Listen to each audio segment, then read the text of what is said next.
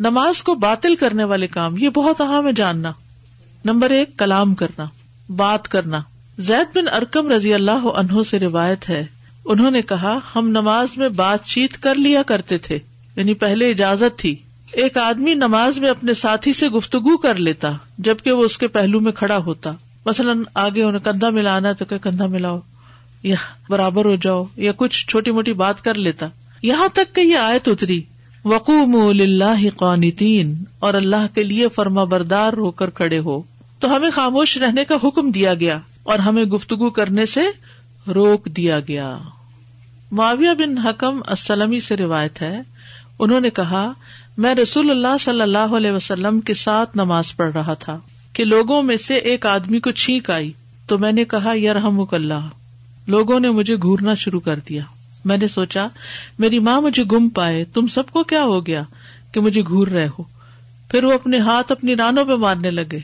جب میں نے انہیں دیکھا کہ وہ مجھے چپ کرا رہے ہیں، تو مجھے بڑا عجیب لگا، لیکن میں خاموش رہا۔ جب رسول اللہ صلی اللہ علیہ وسلم نماز سے فارغ ہوئے، میرے ماں باپ آپ پر قربان، میں نے آپ سے پہلے اور آپ کے بعد آپ سے بہتر معلم نہیں دیکھا۔ اللہ کی قسم، نہ تو آپ نے مجھے ڈانٹا، نہ مجھے مارا، نہ مجھے برا بھلا کہا۔ سبحان اللہ، نہ مجھے برا بھلا کہا۔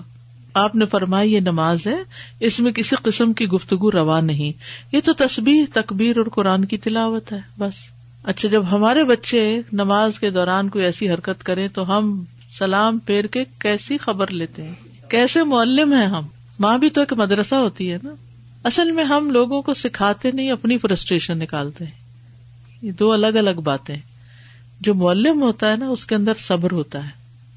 اس کے اندر حکمت ہوتی ہے، اس کا دل بڑا ہوتا ہے۔ وہ لوگوں کی خیر خائی کا کام کا بیڑا لے کے اٹھتا ہے۔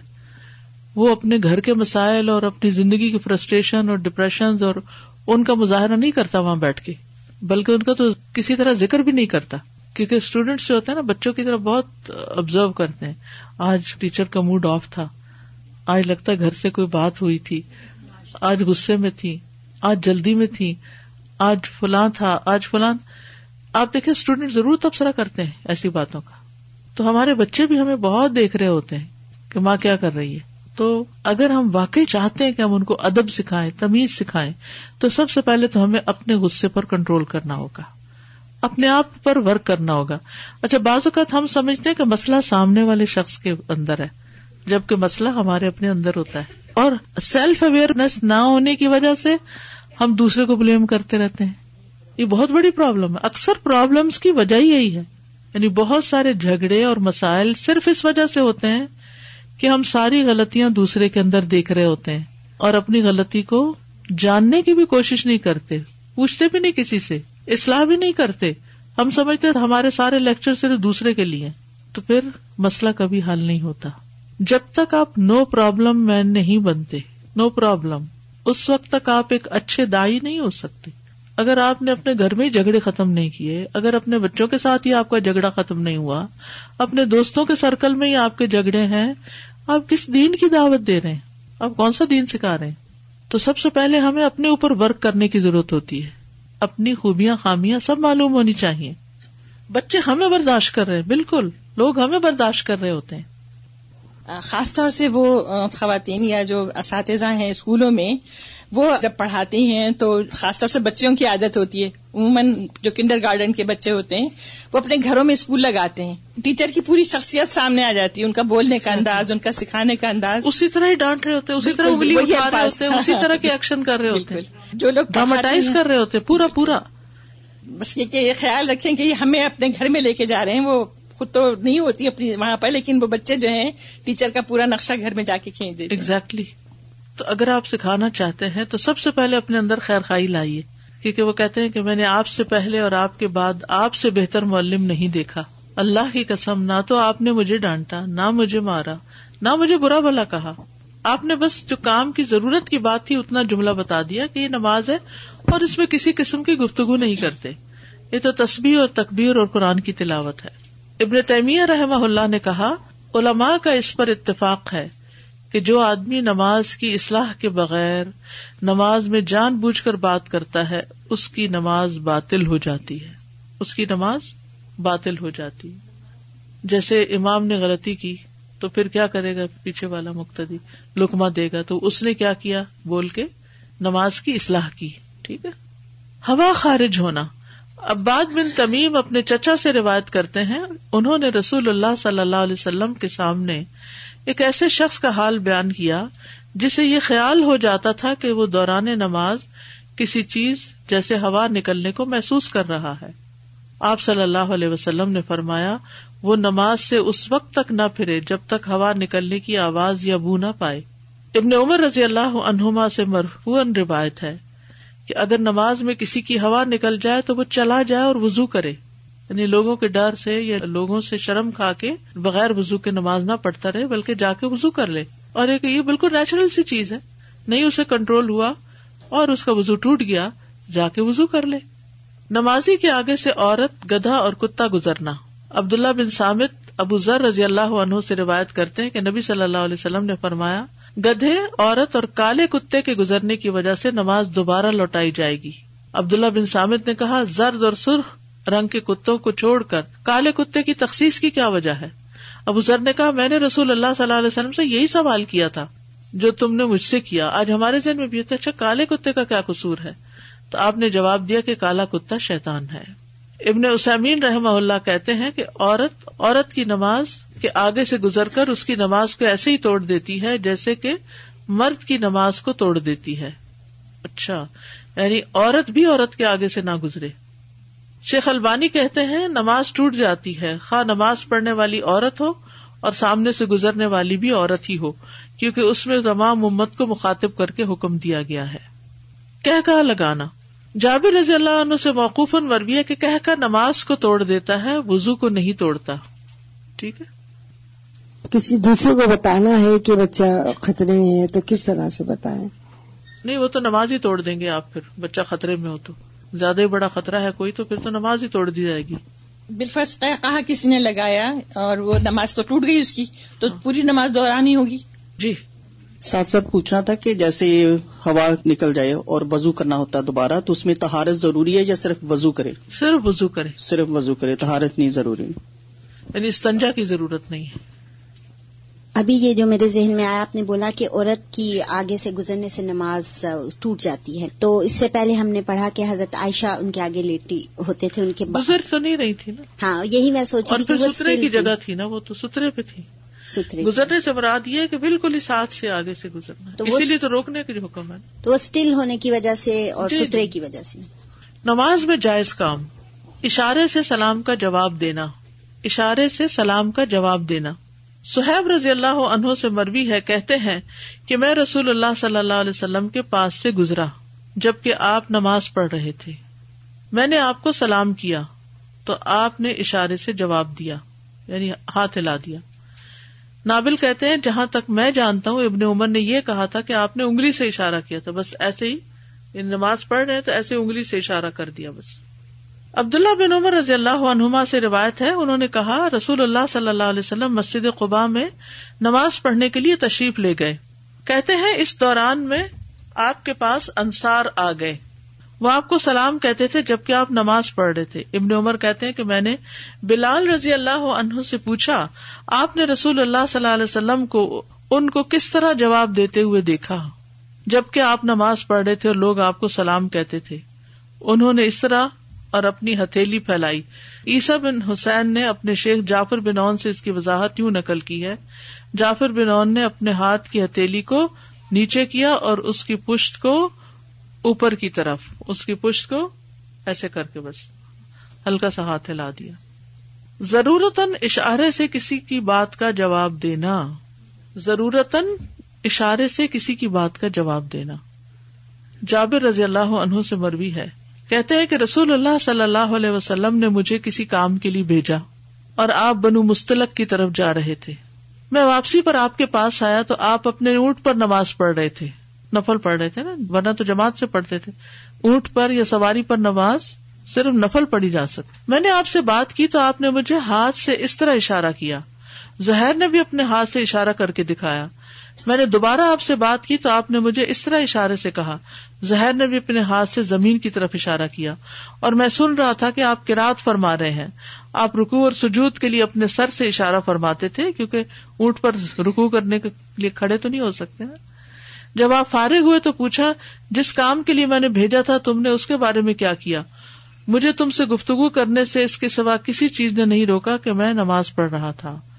یعنی آپ نے نماز نہیں پڑھی، بس یہ کہ اس طرح ہاتھ سے اشارہ کر دیا کہ چپ ہو جاؤ۔ اب اشارے کا طریقہ کیا تھا وہ یہاں نہیں بتایا گیا نیچے کی طرف بس اشارہ کیا۔ حضرت اسما سے روایت ہے، کہتی ہے کہ میں عائشہ رضی اللہ عنہ کے پاس آئی جبکہ وہ نماز پڑھ رہی تھی۔ میں نے کہا، لوگوں کا کیا حال ہے؟ یعنی وہ پریشان کیوں ہے انہوں نے آسمان کی طرف اشارہ کیا یعنی دیکھو سورج گرہن لگا ہوا ہے۔ اتنے میں لوگ نماز کسوف کے لیے کھڑے ہوئے، تو عائشہ رضی اللہ عنہ نے کہا، سبحان اللہ۔ میں نے پوچھا، یہ گرہن کیا کوئی عذاب یا قیامت کی علامت ہے؟ انہوں نے سر سے اشارہ کیا ہاں۔ ٹھیک ہے؟ کیونکہ وہ نئی چیز تھی نا ان کے لیے اور نفل نماز تھی۔ ضرورت ہاتھ کے اشارے سے کوئی بات سمجھانا۔ ضرورت ہاتھ کے اشارے سے کوئی بات سمجھانا۔ انس بن مالک سے روایت ہے کہ نبی صلی اللہ علیہ وسلم نماز میں اشارہ کر دیا کرتے تھے۔ ام المومنی نزلت عائشہ سے روایت ہے، انہوں نے کہا کہ ایک مرتبہ رسول اللہ صلی اللہ علیہ وسلم نے اپنے گھر میں نماز پڑھی، چونکہ آپ بیمار تھے اس لیے بیٹھ کر نماز پڑھ رہے تھے، جبکہ لوگ دوران نماز میں آپ کے پیچھے کھڑے تھے۔ آپ نے انہیں بیٹھ جانے کا اشارہ فرمایا۔ پھر جب آپ نماز سے فارغ ہوئے تو فرمایا امام اس لیے بنایا جاتا ہے کہ اس کی پیروی کی جائے۔ جب وہ بیٹھ کر نماز پڑھے تو تم بھی بیٹھ کر نماز پڑھو۔ اچھا۔ اب اس میں جو بات ہے نا کہ امام کی پیروی کرنا تو بہت دفعہ یہ دیکھا گیا ہے کہ لوگ امام سے پہلے سر اٹھا لیتے ہیں۔ امام سے پہلے تکبیر کیا دیتے ہیں؟ امام سے پہلے سلام پھیر لیتے ہیں۔ تو اس چیز سے بچنا چاہیے۔ یہ کون سے کام ہم پڑھ رہے ہیں؟ مجبوراً یا ضرورت جو چیزیں جائز ہیں۔ لیکن اس میں امام سے پہلے کام کرنا جائز نہیں ہے۔ یہاں اصل میں تو یعنی کہ اشارے سے آپ نے بیٹھنے کے لیے کہا، بیٹھ جاؤ۔ اور نماز مکمل ہوئی تو پھر بات کی۔ زیاد بن علاقہ کہتے ہیں کہ ایک مرتبہ مغیرہ بن شعبہ نے ہمیں نماز پڑھائی۔ دو رکتیں پڑھانے کے بعد وہ بیٹھے نہیں، بلکہ کھڑے ہو گئے۔ مختدیوں نے سبحان اللہ کہا، لیکن انہوں نے اشارے سے کہا کہ کھڑے ہو جاؤ۔ اب یہ اصل میں اشارے پہ فوکس رکھی جب وہ اپنی نماز سے فارغ ہوئے تو انہوں نے سلام پھینک کر صحف کے دو سجدے کیے اور فرمایا، رسول اللہ صلی اللہ علیہ وسلم بھی ہمارے ساتھ ایسے کرتے تھے۔ اس سے ایک اور بہت اہم بات پتہ چلتی ہے۔ اگر آپ اتحیات بھول گئے اور سیدھے کھڑے ہو چکے ہیں اور آپ کو یاد ہے، اوہ، اتحیات نہیں پڑی۔ کیا آپ دوبارہ نیچے بیٹھ جائیں گے؟ نہیں۔ اب آپ نماز کنٹینیو کریں گے اور بعد میں سجدہ صاحب کریں گے۔ تو انہوں نے چونکہ سبحان اللہ کہا، تو انہوں نے کہا کہ نہیں، بیٹھنے کا یہ نیچے ایسے کوئی بھی اشارہ انہوں نے کیا ہوگا اور پھر بعد میں سمجھایا۔ یعنی نماز میں باتیں نہیں شروع کر دی، نماز میں ایکسپلینیشن نہیں دی، بعد میں سمجھایا۔ کسی کو ہاتھ لگا کر مطلع کرنا جی ہاں جائز ہے۔ ضرورت اور مجبورن بے وجہ کی نہیں، کہ آپ وہاں نماز ساتھ ساتھ چلتے پھرتے پڑے اور ساتھ ساتھ بچوں کو انسٹرکشن دیتے رہے۔ کوئی نہیں مانے یا کچھ؟ حضرت عائشہ رضی اللہ عنہ سے روایت ہے۔ انہوں نے کہا، جب رات کے وقت نبی صلی اللہ علیہ وسلم نماز پڑھتے، تو میں آپ کی طرف پاؤں پھیلا کر لیٹی رہتی۔ جب آپ سجدہ کرتے، تو میرا پاؤں دبا دیتے، میں انہیں اٹھا لیتی۔ جب آپ کھڑے ہو جاتے، میں پھر پاؤں دراز کر لیتی۔ تو یہ جو انہیں پاؤں سے ہلا کے کہتے نا کہ پاؤں سمیٹو، اس کی اجازت ہے۔ جیسے آپ نماز پڑھ رہے ہیں اور ایک بچہ آ کے آپ کے آگے بالکل ٹیر ہو گیا۔ اب آپ کے پاس سجدہ کرنے کی کوئی گنجائش نہیں۔ اور وہ سو بھی گیا وہاں۔ مثلاً آپ لمبی کوئی ترابی وغیرہ پڑھ رہے تھے۔ تو پھر کیا کریں گے؟ ہاتھ سے اس کو اٹھا دیں گے یا ایک طرف بھی کر دیں گے۔ دھکا نہیں دیں گے۔ ایک طرف موو کر دیں گے اس کو۔ میں جہاں بچہ آگے سویا اور آپ نماز پڑھ رہے ہیں گھر پہ اپنی انڈیویجل تو آپ خود ایک اسٹیپ پیچھے ہو کے سجدے کی جگہ اپنے لیے بنا لیں جی یہ بھی ٹھیک ہے۔ ٹھیک ہے۔ رائٹ لیفٹ ہو سکتے ہیں کچھ ہو سکتا ہے۔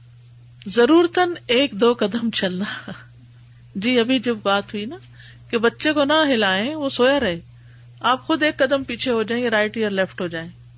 حضرت عائشہ سے روایت کہتی ہیں کہ رسول اللہ صلی اللہ علیہ وسلم نماز پڑھ رہے ہوتے اور آپ کے گھر کا دروازہ بند ہوتا۔ میں آتی اور دروازہ کھلواتی۔ تو آپ چل کر میرے لیے دروازہ کھول دیتے، پھر اپنے مسلح پر لوٹ آتے۔ اور اروا نے ذکر کیا کہ دروازہ قبلہ رخ تھا یعنی قبلے سے نہیں مڑتے تھے۔ گھروں کے اندر واش روم نہیں تھے. اب سرا سا سیناری سمجھیے. آپ مثلاً امیجن کیجیے کہ آپ صلی اللہ علیہ وسلم تحجد پڑھ رہے ہیں اور اس میں کتنا قیام کرتے تھے؟ سورت البکرا اور کبھی کبھی نسا بھی اور عال عمران بھی وغیرہ وغیرہ. اب ایک تو یہ ہے کہ آپ نماز توڑ دیں. آدھی سورت البکرا ہوئی اور آدھی نماز توڑ کے دروازہ کھولیں. اور ایک یہ کہ آپ نماز کی حالت میں ہی اس کو تھوڑا سا کھول دیں.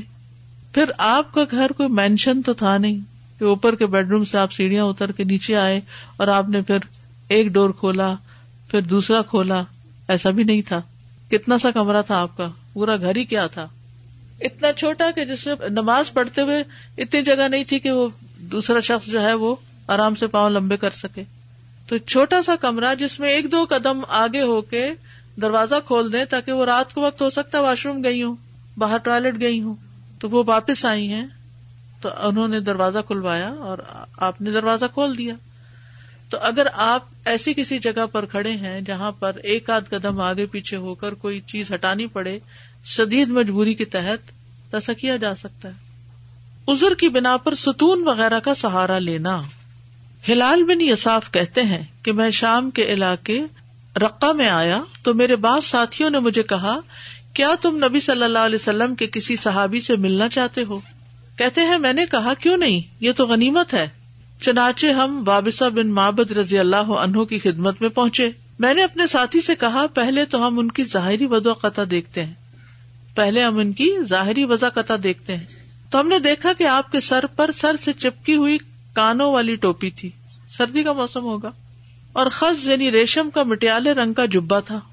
اور آپ اپنی نماز میں لاٹھی کا سہارا لیے ہوئے تھے۔ سلام کے بعد ہم نے یہ مسئلہ دریافت کیا تو انہوں نے فرمایا، مجھ سے ام قیس بنت محسن رضی اللہ عنہا نے بیان کیا ہے کہ رسول اللہ صلی اللہ علیہ وسلم جب عمر رسیدہ ہو گئے اور آپ کا جسم کچھ بھاری ہو گیا تو آپ نے اپنے مسلح کے پاس ایک ستون بنا لیا جس پر آپ سہارا لیا کرتے تھے۔ ٹھیک ہے؟ پچھلے ہفتے بھی بات ہوئی تھی۔ نماز میں دیوار کا سہارا یا ستون کا یا کسی ٹیبل کا اگر مجبوری ہو آپ کھڑے نہیں ہو سکتے زیادہ دیر۔ قیام بہت لمبا ہے۔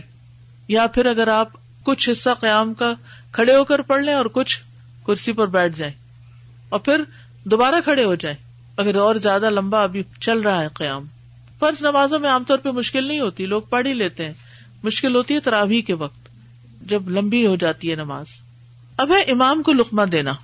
یہ جائز حرکات ہیں۔ مسور بن یزید مالکی رضی اللہ عنہ سے روایت ہے کہ میں رسول اللہ صلی اللہ علیہ وسلم کی خدمت میں حاضر ہوا۔ آپ نے نماز میں قرات فرمائی اور اس میں سے کچھ آیات چھوٹ گئی کون قرات کر رہا ہے؟ نبی صلی اللہ علیہ وسلم۔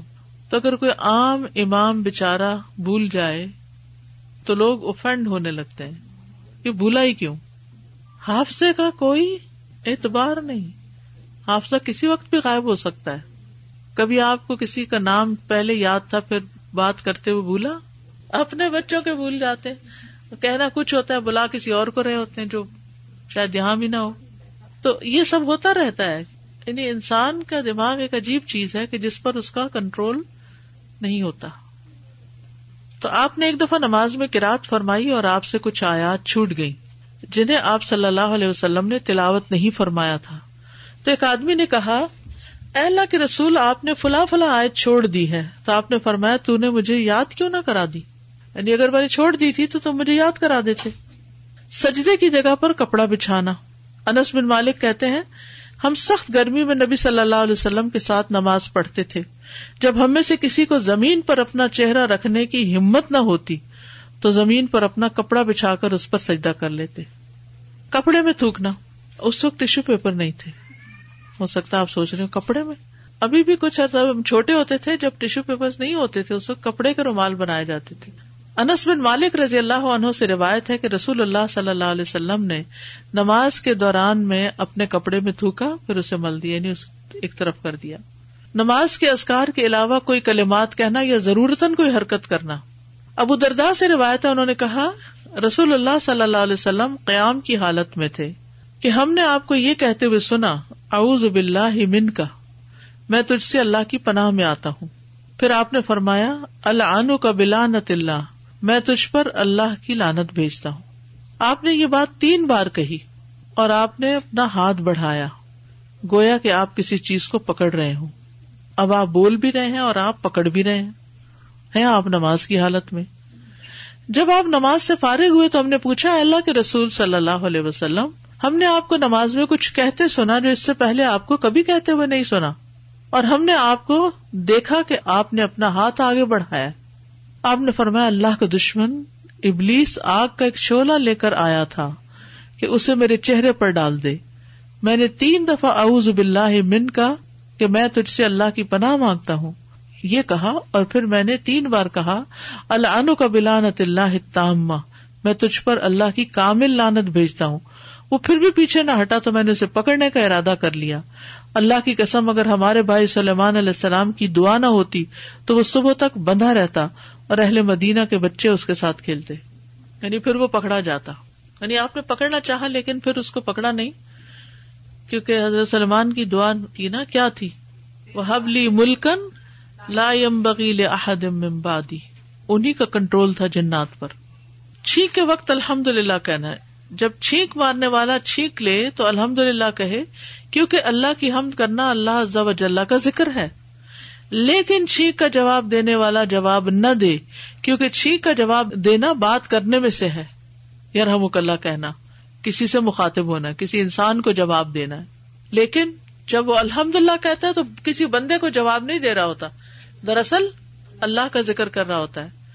تو چھینک لینے والا نماز میں الحمد للہ کہہ سکتا اور وہی آہستہ آواز میں کہ اور ویسے بھی آپ نے دیکھا نا کہ آپ صلی اللہ علیہ وسلم نے جب سکھایا تھا کہ نماز میں بات نہیں کرتے، تو اس شخص نے جرم اللہ کہہ دیا تھا نا۔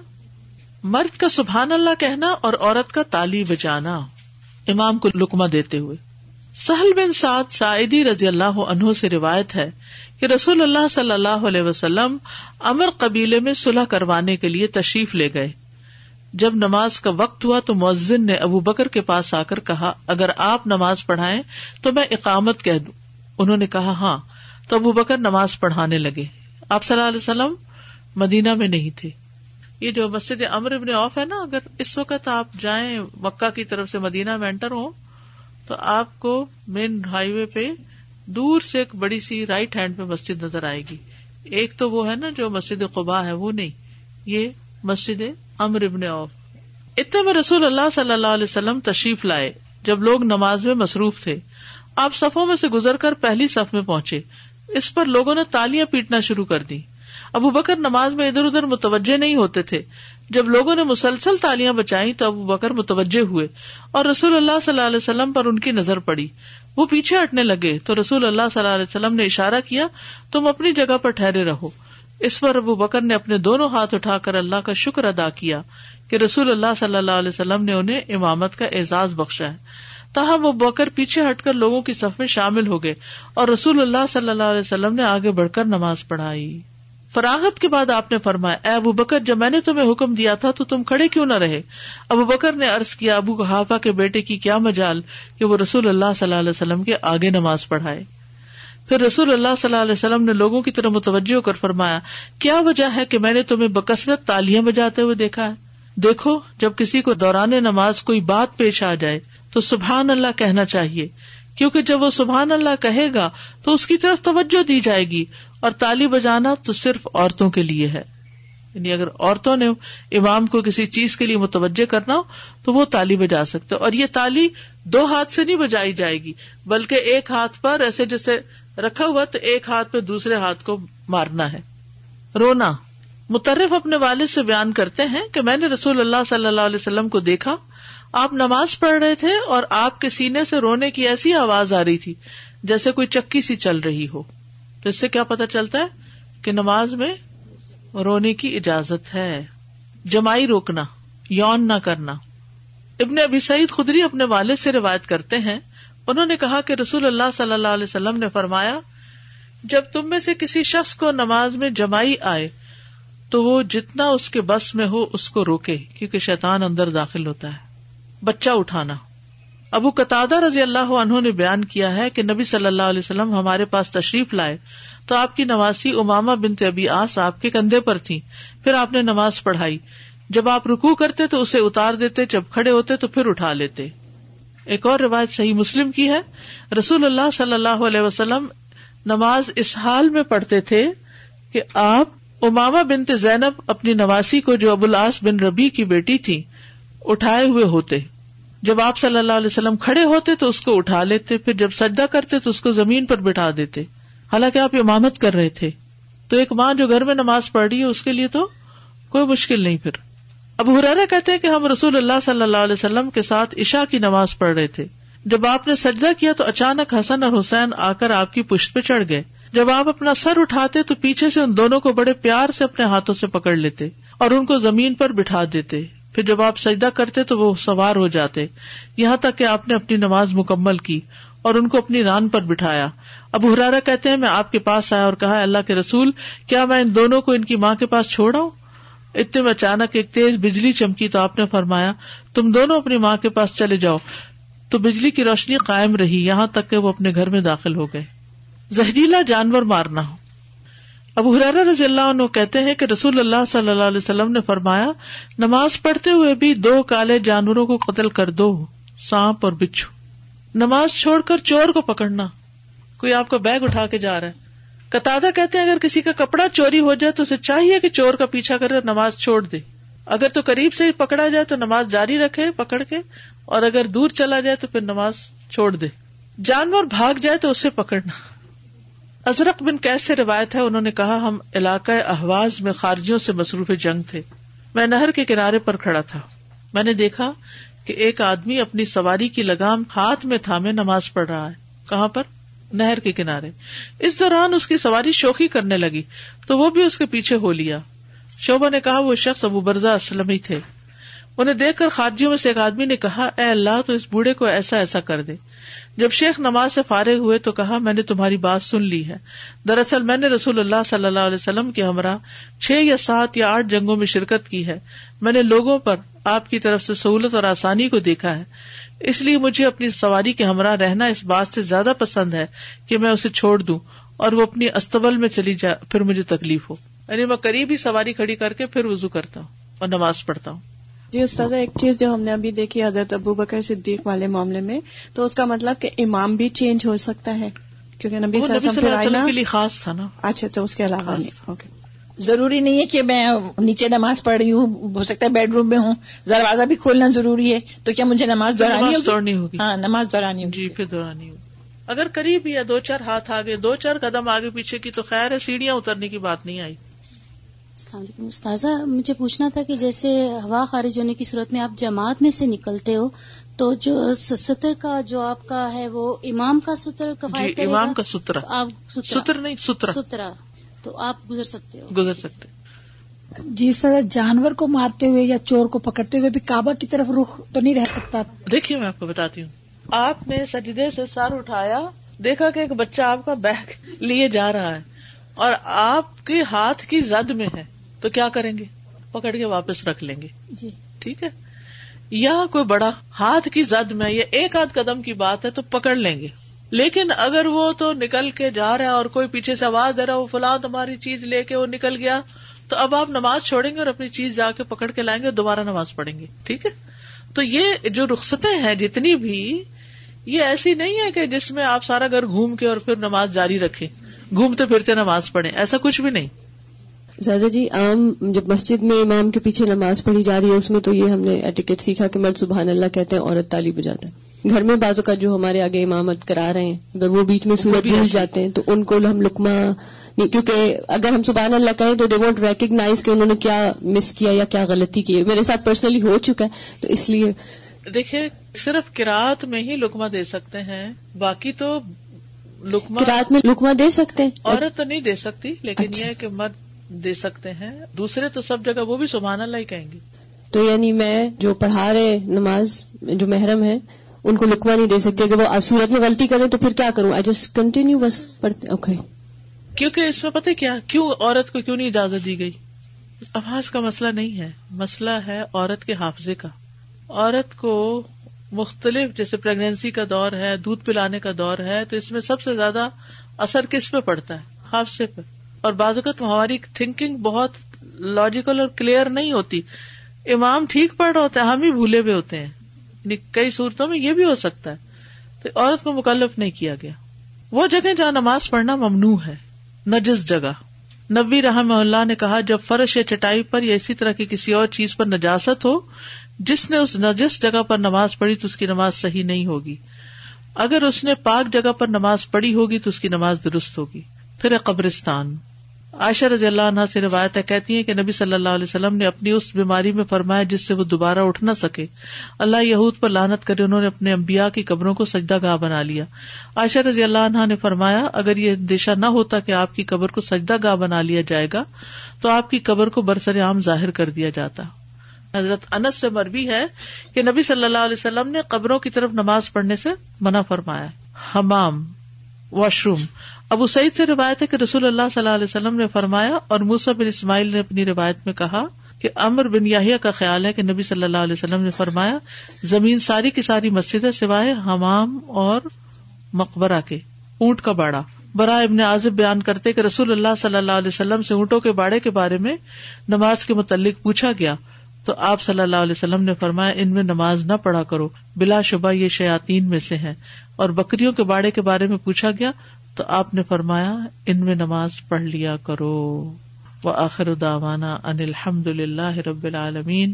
سبحان اللہ و بحمد کا اشد اللہ اللہ اللہ انت استخر کا و اطوب السلام علیکم و رحمۃ اللہ وبرکاتہ۔